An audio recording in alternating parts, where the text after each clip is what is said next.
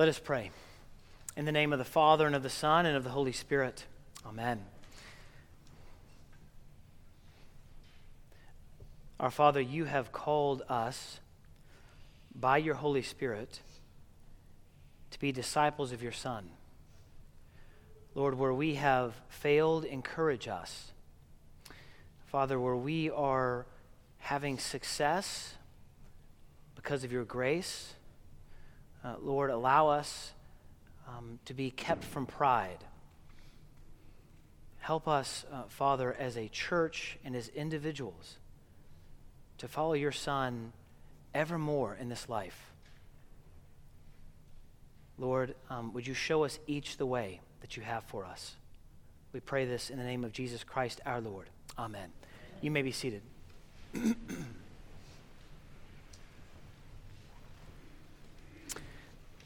Well, as I mentioned in the introduction, it's uh, good to be back. It's good to be back in the pulpit. Um, Father Zach received that text that every clergyman fears. It's the Saturday text that says, I'm sick and you're up. Um, Zach, thank you for that word and for the sermon. I actually want to riff off something he said in his sermon a bit later. Now, as I was uh, sick at the house, battling whatever that was that I was battling and feverish and achy, I found myself sitting um, in a very comfortable recliner that a parishioner gave to me years ago. Um, it was a, very, a, very much a blessing for me, though I think it contributes sometimes to my laziness because it is so comfortable. But I was sitting um, in the recliner, and as your rector, I feel a bit embarrassed to say I wasn't in prayer in the recliner. I was watching television with a fever. And I was watching a show that I hadn't seen in years. And I'm not a big TV guy either. But I'm going to I'm to begin with the introduction of this show, and you tell me if you've ever heard of this. It begins with Bad Boys, Bad Boys. What you going to do? What you going to do when they come for you? Now, uh, the show, I didn't know it was still around. Uh, Cops, filmed on location with women. Uh, I'm sorry, all right. Was watching this television show that I hadn't seen in years. And um, I want to commend actually Cops uh, to you if you haven't ever seen it, to at least watch one episode, because what it does is it reminds you of actually the brokenness of humanity, and it keeps you um, in the reality that it, there exists oppression in this life and in this world that is really sad, really sad. People need redemption. But as I was watching this show, I found through a couple episodes that there was something that would always happen, and I mean always, between the officers and the criminals.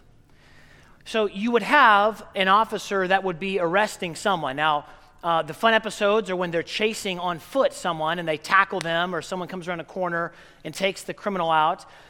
But they restrain them. And then invariably, you would have a police officer say something like this Well, John, look, I've picked you up the last, like, I've picked you up three times in the last year. What are you doing? What are you doing? You got to get sober, man. You got to quit doing drugs. You told me, look, you got a three year old at the house. You need to be a better father. All right, you need to you need to grow up. You need to get a job. I mean, you have all these actually like really truthful, though they're generic, truthful statements to this criminal. Like you're, you're hearing the police officer say them to the criminal, and two things at least popped into my mind. The first was that, wow, what, like, what a good cop to say that to them. The second thought was, they're not going to listen. they're not going to listen. They're going to get pulled over again for the same stuff. They're going to flee the cops again, maybe a week later, maybe months later. A very sad situation. And then it occurred to me that, um, that there must be a reason why these words of truth, these words of liberation that were offered by the cop to the criminal weren't heard. Riffing off what Zach hit out a little bit last Sunday, the difference in hearing something and listening to something. Why is it that they would hear it but not actually listen to it? And I would actually argue it's this it's because they've never had anyone in their life who's discipled them day in, day out, week in, week out, month in, month out. They've only come up against the words of truth, but never the embodiment of the truth in another human being. Now, of course, it's not the cop's job to befriend every criminal and say, Well, come with me and let me disciple all the criminals that I arrest. That's not the point of my metaphor here. The point is that it takes more than words, doesn't it? It actually takes something more than the truth. But here's what's amazing if Jesus Christ is the way, the truth, and the life, then truth is incarnate, it's lived, it's not just believed. Hey, get your life in order. Hey, you've got a child at home. Hey, get off drugs. Hey, quit running from the cops. Truthful, good statements, but when they do not experience it embodied by another human being, there is an inherent disconnect. Would you agree? There's a disconnect. Now, from cops to Karl Marx. Now, I know what you, what did he do this last week while he was sick? All right. Every now and then, even atheist philosophers and economists will get something right. Marx wrote this in the last of his theses on Feuerbach, and I don't and advise you to read either of them, by the way. But here's his last point on the last of Feuerbach's 12 theses. Marx writes this, and I think it has to do with discipleship in the church and what Jesus was getting at when he called those four initial disciples. He wrote this Philosophers have only interpreted the world differently. The point is, however, to change it. Philosophers have only interpreted the world differently. The point is, however, to change it. Do you see the distinction? Philosophers talk about the world in the realms of ideas. Theologians get caught up in this quite often in the realm of ideas. But you see, the point is well, it was for Marx, unfortunately, but it is for Jesus and for the church not just to believe the right things about the world. No, we begin there. The point, however, is to be changed and to change it by the grace of God. That's the point. Now, before you hear me knocking philosophy or knocking theology, I'm not. Uh, to, to quote uh, someone who's been just very influential uh, in, in my life through books and, and conversations over the years, uh, Dr. George, Dr. Timothy George, is that actual real theology, and this is a paraphrase, real theology is in fact beholding God.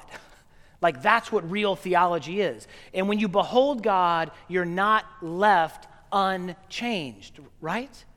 You're not left unchanged. True theology, then, true teaching within the church is for us to enter into a deeper communion with God Himself, to be changed. To quote one theologian, he wrote this The church is not a theological classroom, it's a conversion, confession, repentance, reconciliation, forgiveness, and sanctification center where flawed people place their faith in Jesus Christ, gather to know and to love Him better, and learn to love others as He designed. That's the church. So, why would I say all this before we talk about discipleship and our Lord? I think within our parish locally, within the city that we're in, within the region of the U.S. that we live in, we run the risk of living only in the ideas, only in the truths about our Lord, and not actually ever really following Him. Do you think that that's, that, that that's something that can happen? Do you think that you can live, at least theoretically, in the truths of something and not live into them? I think you can. And you ought not as a believer. Again, Father Zach and myself and lay leaders in the parish we are here to teach you good theology, to get you to think about the world and how it relates to God and your own life, and how you relate to the mission of God and His redemption of the cosmos, and what station of life you're in, and how you're to live into that life. We are here to train you theologically. That is a huge part of what clergy do, of what lay leaders do. But let me tell you this, beloved it's not just about what you know, it's is that knowledge moving you to obedience. And here's the kicker here's the litmus test. Because God doesn't just give us, hey, be obedient with no litmus test. Here's the litmus test Are we growing in the love of God and the love of our neighbor? That's the litmus test. Are we growing in the love of God and in the love of neighbor? That's it. That's the litmus test for us. So, what then is a disciple? Well, beloved, if you are a baptized Christian, you're a disciple. You're a disciple by virtue that you've been baptized into Jesus Christ, into his life, death, and resurrection. The question, though, is are we following as a disciple? So, what is a disciple? Simply put, a disciple is someone who follows another. In the ancient world, there were two types. There's kind of the Jewish archetype for this, and then there's the Greco Roman archetype. The Greco Roman is one, um, a disciple is one who finds someone who has some very good ideas about the world and reality, and you go and you sit at their feet and you follow them around, doing as they do, speaking as they speak. The Jewish understanding is more of this kind of rabbinical um, you find a rabbi and you go and you learn from him. And we see that discipleship for the Christian encompasses both of those following in the ideas, learning from Jesus himself and the Word of God, but then living it out into the world. Passing along the Sea of Galilee, our text says, Jesus saw Simon and Andrew, the brother of Simon, casting a net into the sea, for they were fishermen. And Jesus said to them, Follow me, and I will make you become fishers of men. And immediately they left their nets and followed him. And going on a little farther, he saw James, the son of Zebedee, and John, his brother, who were in their boat mending the nets. And immediately he called them. And they left their father Zebedee in the boat with the hired servants and followed him. I think the most crucial teaching in this section here for us this morning is that, beloved, if we are to follow Jesus as disciples, which, by the way, is a non negotiable for Christians, it's going to cost us something. It's going to cost us something. There is no such thing as discipleship that is painless. Do you agree? There's no such thing as discipleship that is painless. It's going to cost you and me something. It cost these brothers something. Matter of fact, if we look at uh, the sons of thunder, James and John, the sons of Zebedee, they were leaving a probably a, a business, their father's business that had probably been around for generations, giving it up to follow our Lord. At, at, at, the very base, kind of minimum of being a disciple of Jesus, we are called, beloved, to give up our own will to seek His will. But you see, it's impossible to do that without being in a community of faith. Here's a point I want to make to each of us this morning there are no Lone Ranger disciples. It's impossible. You cannot do it. I've tried. I'll tell you, you cannot do it. Some of you have tried. You would, could stand up and say, You cannot do it. Jesus did not call one disciple, he called 12. They had a community following him around, teaching or learning from him, teaching his teachings to others, seeing how Jesus lived and interacted in the world. You must be incorporated into the life of this church, into the koinonia, the fellowship of this church, to have any semblance of discipleship. Why? because it's the community of faith that allows us to see ourselves, our progress, the lack of that progress, to encourage one another in the faith. There are no Lone Ranger disciples. I love the fact, too, that Jesus did not just, as some sage philosopher, travel around speaking wisdom and then going on by himself doing more of that. No, he called real men to follow him with their lives and then to go and to make more disciples. That's, that's the movement. That's what we are called to as believers. Discipleship is not optional for the Christian. You cannot say you are a Christian and not try to follow our Lord. Now, again, the community is so, so important for our discipleship. Paul writes in Ephesians 4 this. He says, So that we may no longer be children, tossed to and fro by the waves, and carried about by every wind of doctrine, by human cunning, by craftiness, and deceitful schemes. Rather, speaking the truth in love, we are to grow up in every way into Him who is the head, into Christ, from whom the whole body, joined and held together by every joint with which it is equipped, when each part is working properly, makes the body grow so that it builds itself up in love. We are a body here at Christ the King. We're a microcosm, a, a, small body that's representative of the church at large around the world, that's representative of Christ, who is the head of the church. You see, your faith is intrinsically tangled up in a way with your brothers and your sisters here, intrinsically knit together. That actually their discipleship is dependent on yours and vice versa.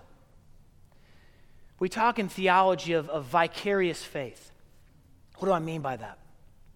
If you are in a community of Christians and your faith is weak and you are beaten down and your prayer is, Lord, I believe, help my unbelief, you cannot assent to wholeness and to belief by yourself alone. The Holy Spirit and the community of faith are necessary. And we run from it so often. We run from it from a variety of reasons, and I'll talk about those in a minute.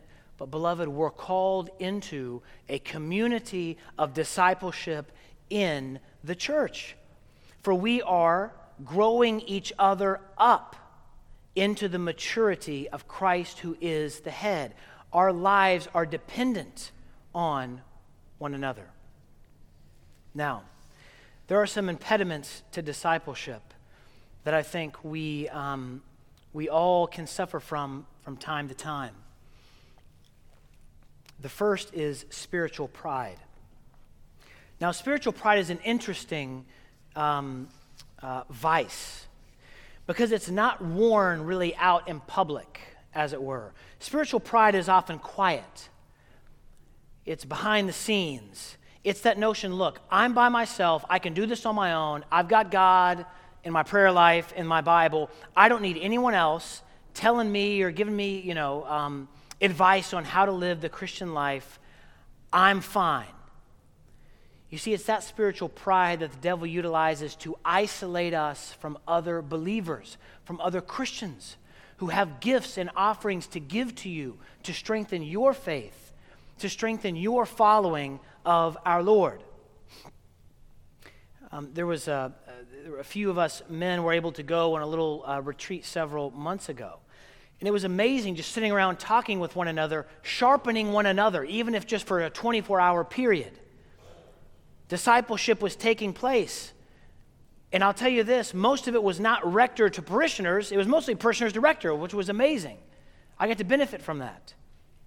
But, beloved, if we do not see ourselves as being bound up with one another in this church, this microcosm of Christ's body here on earth, um, we're going to be, um, I think, not only lonely in the end, but isolated in the end. Do not let your spiritual pride isolate you from other believers. We need humility. Humility says, I need one or two or three people in my life to look at as examples, to follow them as they follow our Lord. You think back to the cops metaphor. Those people needed someone to invest in them and to show them the way as best they could. But of course, they didn't have it. I've suffered in times in my life, seasons in my life, of not having anyone ahead of me in the spiritual walk, ahead of me in following our Lord. And I was worse for it. I was worse for it. The second impediment to discipleship, to following Jesus with all of our life, is our disordered loves. We love the wrong things. And half the time we know that we love the wrong things, but we're not living in fellowship and communion with one another, so there is no iron sharpening iron. There's no other believer to say, hey, brother, or hey, sister, I'm noticing this in your life. Or for you to cry out and to say, hey, I love this thing that I shouldn't. I need prayer. I need help. I need guidance. I need discipleship. If we don't have that, we become, again, as I said, isolated. And when we're isolated, we fail. And then guilt sets in. And then the devil just attacks us. I've been there so many times. I'm, I'm guilty of this sin. It's hidden. I don't know what to do. And you just waste away, even though you can be showing up to church every Sunday with the smiley face. Discipleship requires the fellowship, the koinonia of the church. Amen? Amen.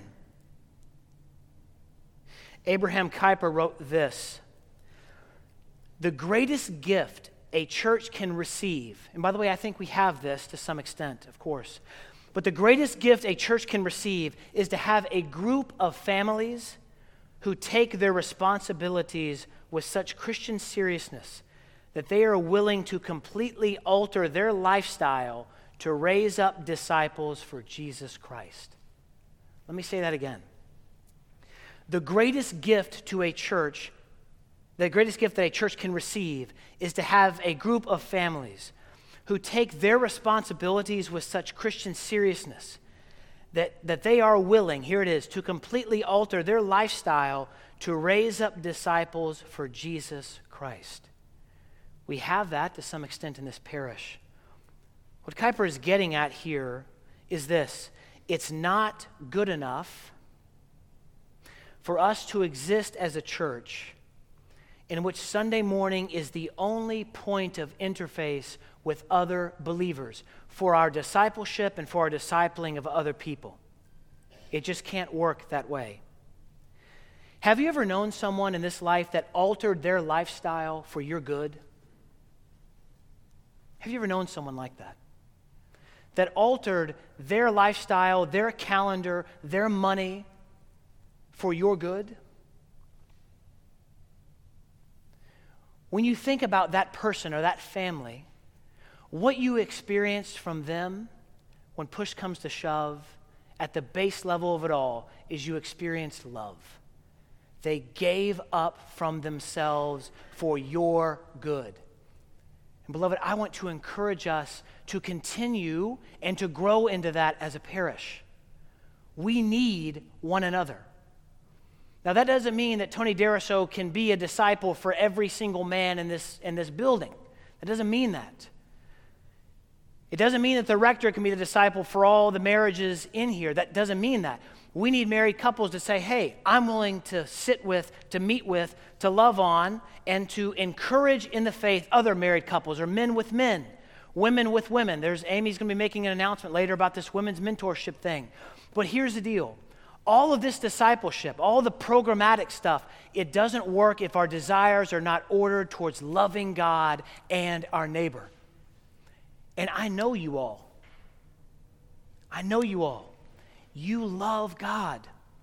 You love others. Let me encourage you to live into that and to don't grow old. Because here's the other thing about what doing, be, getting, being sick for a week does. You think about your own mortality and you're like, I've been a rector for seven years. What have I actually done? What's going on? You know, your life's like going out of. Don't get to the end of your life and realize you have never actually sacrificed for the discipling good of another human being. You can do it. I want to help equip you with that. I would love, I know Father Zach would love to have our email inboxes filled up with people saying, Look, I don't know how to do it. I don't know what to do. I don't know. I've got someone who wants to, to, to me to pray for them. I don't even know how to pray out in public for someone. We want to equip you all to do the work of ministry. That's where, that's what makes this church, I think, so wonderful.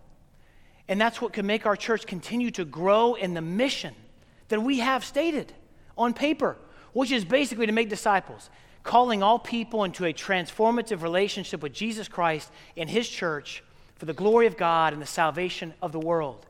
To equip you to do that in this life. You can do it. Don't let spiritual pride derail you. Don't let your disordered loves derail you. Third,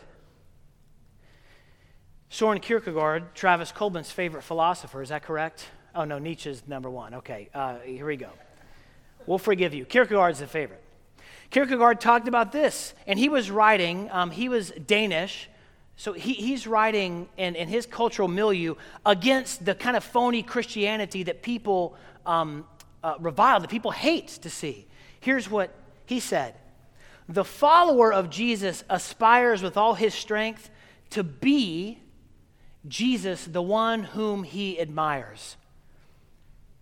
Kierkegaard goes on to say that there's a difference between a follower and an admirer.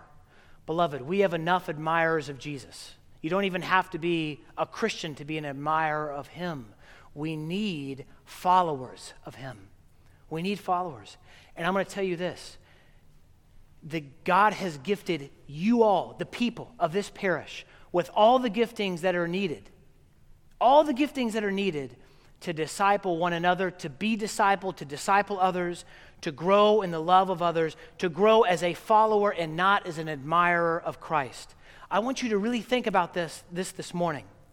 Are you simply one who admires Jesus and kind of what he did theoretically for everyone, or are you someone who is trying to follow him? Now, uh, what does that look like in conclusion? Well, let me say this. Here's what following Jesus for most people looks like who are trying to do it devoutly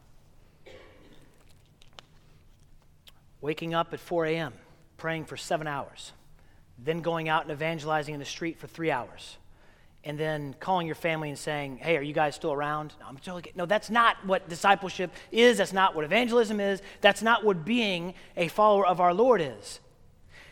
Finally, this is what it is to be a follower of our Lord it's to live your life in such a way that you believe, and where you don't believe, you're asking God to help you believe that Jesus is Lord of all of your life. And so, as you live your life, you're always asking yourself and you're asking other faithful friends and believers, what, what should I be doing here for God's glory? What should it be? That's what it means to be a faithful follower. It's to contextualize your very life in terms of Jesus' life. That, that's what it means. And to help one another do that. Lent is fast approaching. Now, um, one thing I hate about Lent is that a lot of liturgical Christians are like, yeah, this is when we're going to like be like real good Christians for like, you know, 40 days and then whew, Easter comes and we can just relax for the rest of our, you know, calendar year. No. Beloved, uh, Lent is coming, and this is going to be an opportunity for you to live into what it means to be a disciple and then finally to disciple others. We've got some programs at this church.